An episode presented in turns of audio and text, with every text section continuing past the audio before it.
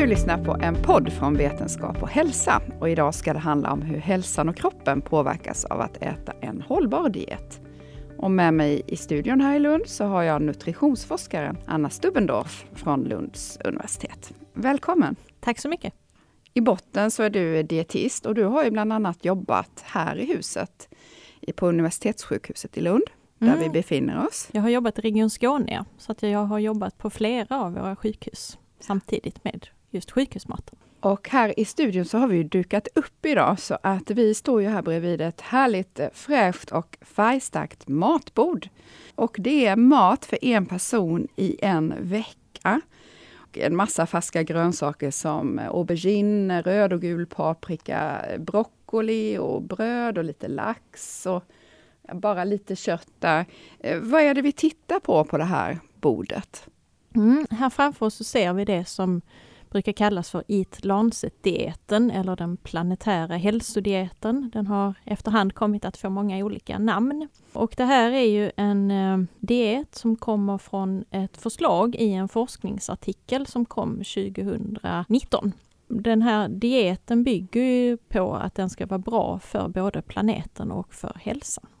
Så då är det ett gäng forskare som tillsammans har räknat fram, alltså räknat både på vatten och jordbruk och ja, planetens resurser. Och så har de kommit fram till att det här ungefär kan en människa äta på en vecka och så kommer våra resurser ändå räcka. Mm.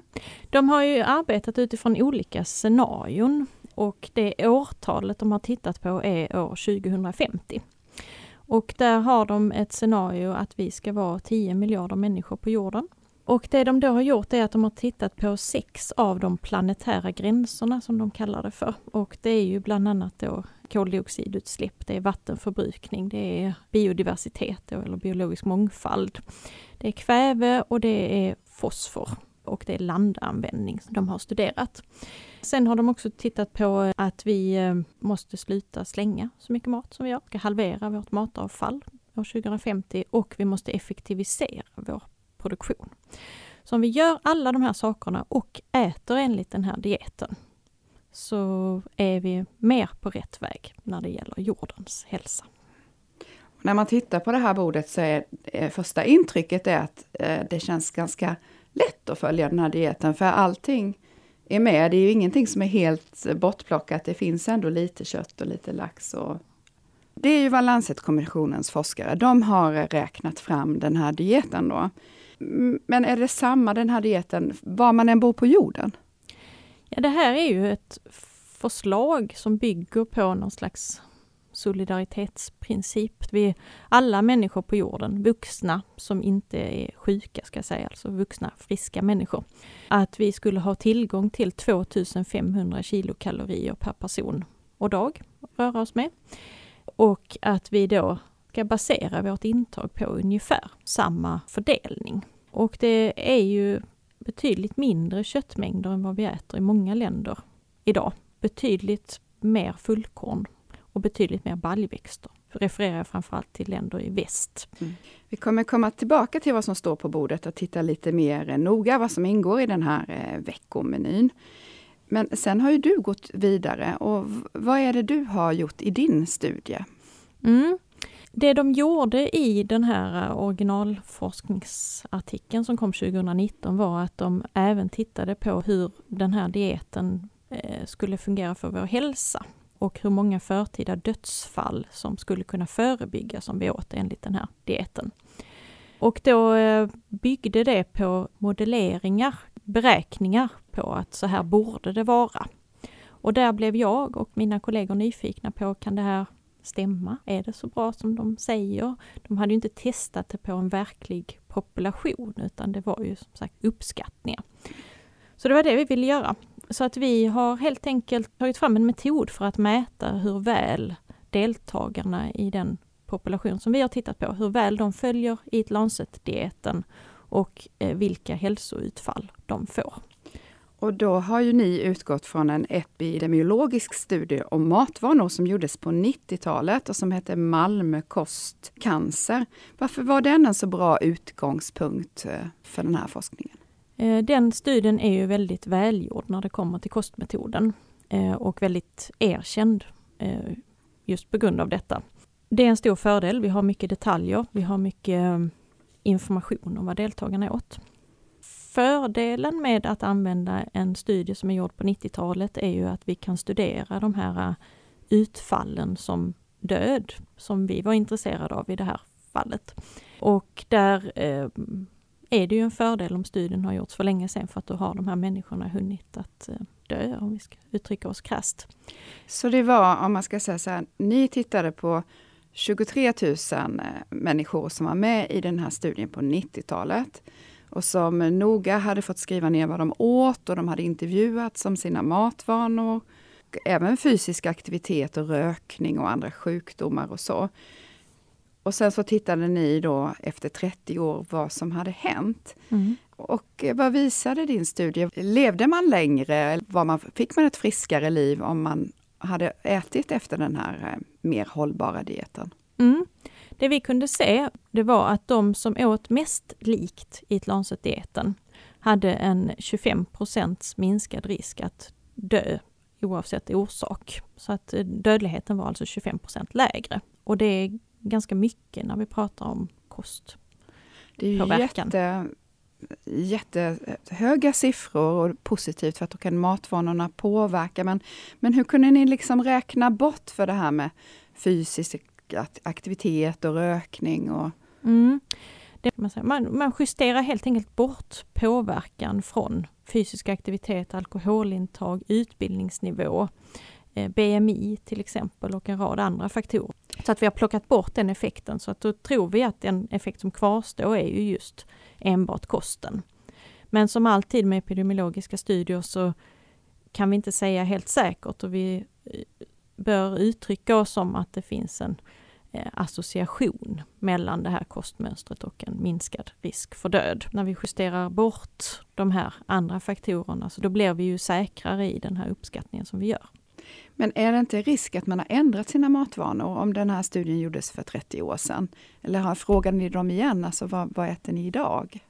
Nej, kostundersökningen har gjorts under en period och sen har de inte frågats igen. Det vi vet från många andra koststudier där de har gjort just eh, studier för att se hur mycket människor ändrar sina matvanor, det är att man man har ganska stabila matvanor faktiskt genom livet. Det är ju lite deppigt då när vi nu ska prata om att man ska försöka kanske ändra sin kost. Mm.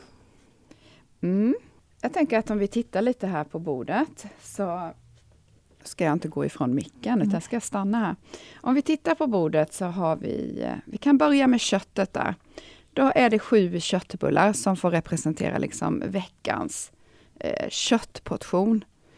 Är det stor skillnad för genomsnittssvensken? Mm. Det är en markant skillnad. För vi äter mycket mer kött än så i snitt. Det gör vi. Man kan säga om vi tittar på Sverige så är det ju några grupper som äter väldigt stora mängder kött och andra grupper som äter mindre. Och vad är, vad är det för grupper? Um, dels så vet vi att det är en stor skillnad mellan män och kvinnor om vi tittar just på genomsnitt, att män oftast äter mer kött än kvinnor. Sen är det väl kopplat till socioekonomi och det är kopplat till en rad andra faktorer. Sen samtidigt så har vi stora förändringar som pågår i samhället med att en del faktiskt minskar sitt köttförbruk idag. Men, men såg du i din studie, alltså om man har hög eh, köttkonsumtion, är det skadligt för hälsan? Eh, vi har i den här studien valt att dra slutsatser kring kostmönstret som helhet och inte kring de olika livsmedelsgrupperna separat eftersom vi vill visa på vikten av helheten. Eh, det vi har gjort är att vi har studerat ändå alla de här 14 grupperna som vi har byggt upp det här kostmönstret kring och sett då med vilka verkar ha en positiv och vilka verkar ha en negativ påverkan. Och då ser vi att köttet har ju en negativ påverkan i det här fallet. Ehm, men även då att vi ser att andra grupper har en positiv påverkan. Om man då tänker på den maten som, som kan skydda oss och hjälpa vår hälsa. Det är ganska mycket fullkorn som vi ser här på bordet. Det är ett helt bröd, ehm, ett tortillabröd och en eh, skål med fullkornspasta och det är lite fullkornsris. Är, är fullkorn någonting som vi borde äta mer och som skyddar vår hälsa? Mm, jag skulle säga att fullkorn är nog det livsmedel som vi minst utnyttjat för sina hälsofördelar. Eh, vi vet väldigt mycket om fullkorn idag och ändå så använder vi det inte så mycket. Kunskapen är ganska låg eh, hos befolkningen att det är positiva livsmedel och det är också en ganska låg kunskap kring var vi hittar fullkornet någonstans. Så jag skulle säga att det är en livsmedelsgrupp som har väldigt stor potential. Och var hittar vi fullkorn då, förutom i bröd och ja, fullkornsris och fullkornspasta? Mm, definitionen fullkorn bygger på att det är mm, spannmålsprodukter där hela kornet har använts. Sen kan det ha delats upp i processen när man tar fram livsmedlet men det ska vara samma sammansättning som kornet i helhet som sen finns i produkten. Och då är det ju, det är ju olika typer av bröd, det är pasta, det är ja men ris, det är havre till exempel. Havregryn har vi ju eh, traditionellt ätit i Sverige i många år. Popcorn räknas faktiskt också, torkad majs. Ja. Eh, I vissa befolkningsgrupper i världen så är popcorn faktiskt den största källan till fullkornsintag. Och nu ska ni förstå mig rätt, det är inte det jag säger här, att vi ska börja äta mer popcorn och att det ska finnas hälsofördelar med det. Men ehm, Fast det gör det då om man inte saltar så jättemycket. Precis, man ska mm. tänka på vad det är för typ av olja eller ja, vad det är för typ av fett som läggs på. Och saltet ska man ju helst egentligen undvika och då tror jag att de flesta inte tycker att popcornen är lika. lika. Ja, för vi har inget smör här på bordet men vi har eh, två olika slags oljor och det är faktiskt också lite mättad olja och det finns också lite socker med i den här dieten. Är det bra? Ja, när det gäller socker så eh, den mängden socker som står på bordet det motsvarar 5 energiprocent socker. Vi har sett i Malmö Kost Cancer i våra andra studier som vi har gjort, det är att ett väldigt, väldigt lågt sockerintag inte heller är bra för vår hälsa utan att eh, ett mittemellan intag Sen vet vi inte om det beror på sockret i sig eller om det är så att när vi gör epidemiologiska studier, det kan vara så att de som är sjuka till exempel har slutat äta socker helt. Och då försöker vi plocka bort de sjuka så att vi inte ska få med dem som grupp. Men vi, eh, vi tror att de som eh, äter en viss mängd socker är de som kanske har ett socialt liv, man fikar, man eh, har andra goda vanor som är bra för vår hälsa. Och som hänger lite grann ihop med den där fikan. Precis. Ja. Och sen vi har en och en halv laxfilé och mm. ett kycklingbröst. Och så ganska mycket nötter, det är en hel liten skål här med, med nötter. Mm. Är det det man då ska liksom ersätta mycket kött och fisk med, att man ska äta mer nötter? Eller är det baljväxterna? Jag ser att vi har både linser och bönor där mm. borta. Eh, en stor del av proteinet kommer ju från baljväxterna eh, istället för köttet i den här dieten. Så att det det är ganska stora mängder. Och det kan ju vara baserat på olika typer av baljväxter som du säger, linser eller bönor eller sojabönor till exempel. Man kan ja, eller ärtor eller så. Men, Precis. Men för genomsnittssvensken så är det kanske så här att det är köttmängden som ska ner och det är baljväxterna och fullkornet som, eh, som ska upp. Mm. Ja, jag skulle säga att det är den största förändringen. Det är baljväxterna, det är nötterna och det är fullkornet. Eh, frukt och grönsaker, där, framförallt grönsaker skulle vi också kunna öka lite grann i Sverige om vi ska eh, äta enligt den här dieten. Men det är inte så markanta skillnader som det är för de andra livsmedelsgrupperna. Ja, det är ju massor med frukt och, och grönt här och frukterna det blir kanske ungefär en, en frukt om dagen. Nej, nej, jag skulle säga det blir nog lite mer. Det är ju ungefär 200 gram frukt per person och dag som rekommenderas. Och det är ju ungefär som våra rekommendationer idag i stora delar av Europa. Det ligger en mango på bordet också och det kan man ju tänka så här när vi bor i Sverige, att ska det verkligen ingå i så en hållbar diet? Eh, men Eat Lancet-dieterna, de har inte än så länge gjort skillnad för var man bor i världen när det gäller den här dieten. De har inte gjort någon skillnad. Det står till exempel inte att bor du i Sverige så ska du basera ditt fruktintag på svenska frukter. Men har det kommit kritik mot det här? För jag menar, om man bor på Island, då kanske man kan äta mycket fisk. Eller om man bor i tropiskt land kanske man har tillgång till mycket olika frukter. Det har varit en eh, efterföljande diskussion om det, ja. Det har det. Flera av de författarna som tog fram den här dieten har ju också sagt att de vill att det ska ändå finnas en anpassning till en lokal kontext. Och det betyder ju då att det ska gå att äta mer av vissa livsmedelsgrupper i vissa länder och mindre av andra och likaså vad det är för typ av livsmedel som man väljer inom den livsmedelsgruppen ska ju såklart variera. Och vad har den här dieten mer fått eh, kritik för? Ja, det har ju varit eh, en hel del, dels kring metoden såklart. Det har ju varit en stor industrilobby som var ganska emot det här att eh, är det verkligen så små köttmängder som vi har råd att äta mm. och varit kritiska till det. Och sen är det som du säger den lokala anpassningen. Likaså hur kvinnor kanske framförallt som har ett högre järnbehov. Ska det här gälla även för kvinnor som är i barnafödande ålder? Eh, är det de som ska dra ner på köttet eller är det kanske medelålders män som är eh, stora konsumenter idag och som skulle kunna dra ner på det? Men det är ju då den här Lancet-kommissionen med 40, vad det, 44 forskare. De har räknat och de har räknat och de har räknat. Så att det här är ändå den den mest kvalificerade utgångspunkten som vi har idag när det gäller hur maten ska räcka eh, fram till 2050. Eh, men är det så att man går vidare nu då? Kan du komma in där med din forskning och, och bidra? Ja, jag tror att det arbetet som vi gör på Lunds universitet tror jag absolut kommer kunna vägas in i dels framtida förändringar kanske av det här förslaget, men också bekräfta en del av de punkter som redan har framkommit. Men jag skulle säga att det är ganska många forskargrupper idag som har börjat bli nyfikna på detta och vill titta både på konsekvenser för hälsan men också för miljön. Och du gick ju också vidare i din studie. Det var ju inte bara att det var 25 procents lägre dödlighet, utan du tittade ju också på hjärt och kärlsjukdomar. Mm. Och hur såg det ut där, alltså om man åt, om man följde den här kosten mm. någorlunda? Eh, just när det gäller hjärt-kärlsjukdom så såg vi faktiskt en ännu större effekt. Där kunde vi se att risken för att dö i hjärt-kärlsjukdom var 32% lägre hos de som i högre grad följde it dieten jämfört med de som inte gjorde det. Så att det är också en stor skillnad. Och när det gäller cancer så såg vi att det var 24% lägre risk att dö av cancer. Det är stora skillnader. Men hur noga måste man följa den här dieten? för att få hälsofördelar? Mm. Det vi har gjort det är att vi har gjort ett poängsystem där varje person kan få mellan 0 och 42 poäng.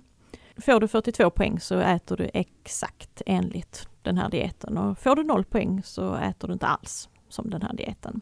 Och det vi kunde se att de flesta deltagarna låg mellan 16-17 poäng ungefär. Mm.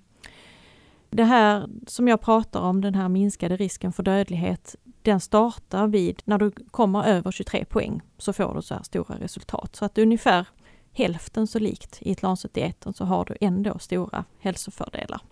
Så då har man mycket att vinna på att justera sin kost lite grann och Precis. äta lite bättre. Och... Precis, och sen har vi ju gjort bakgrundsanalyser också där vi har tittat ända upp till 42 poäng för att se, blir det bättre och bättre? Och det ser vi ju att du, det är en i princip linjärt samband.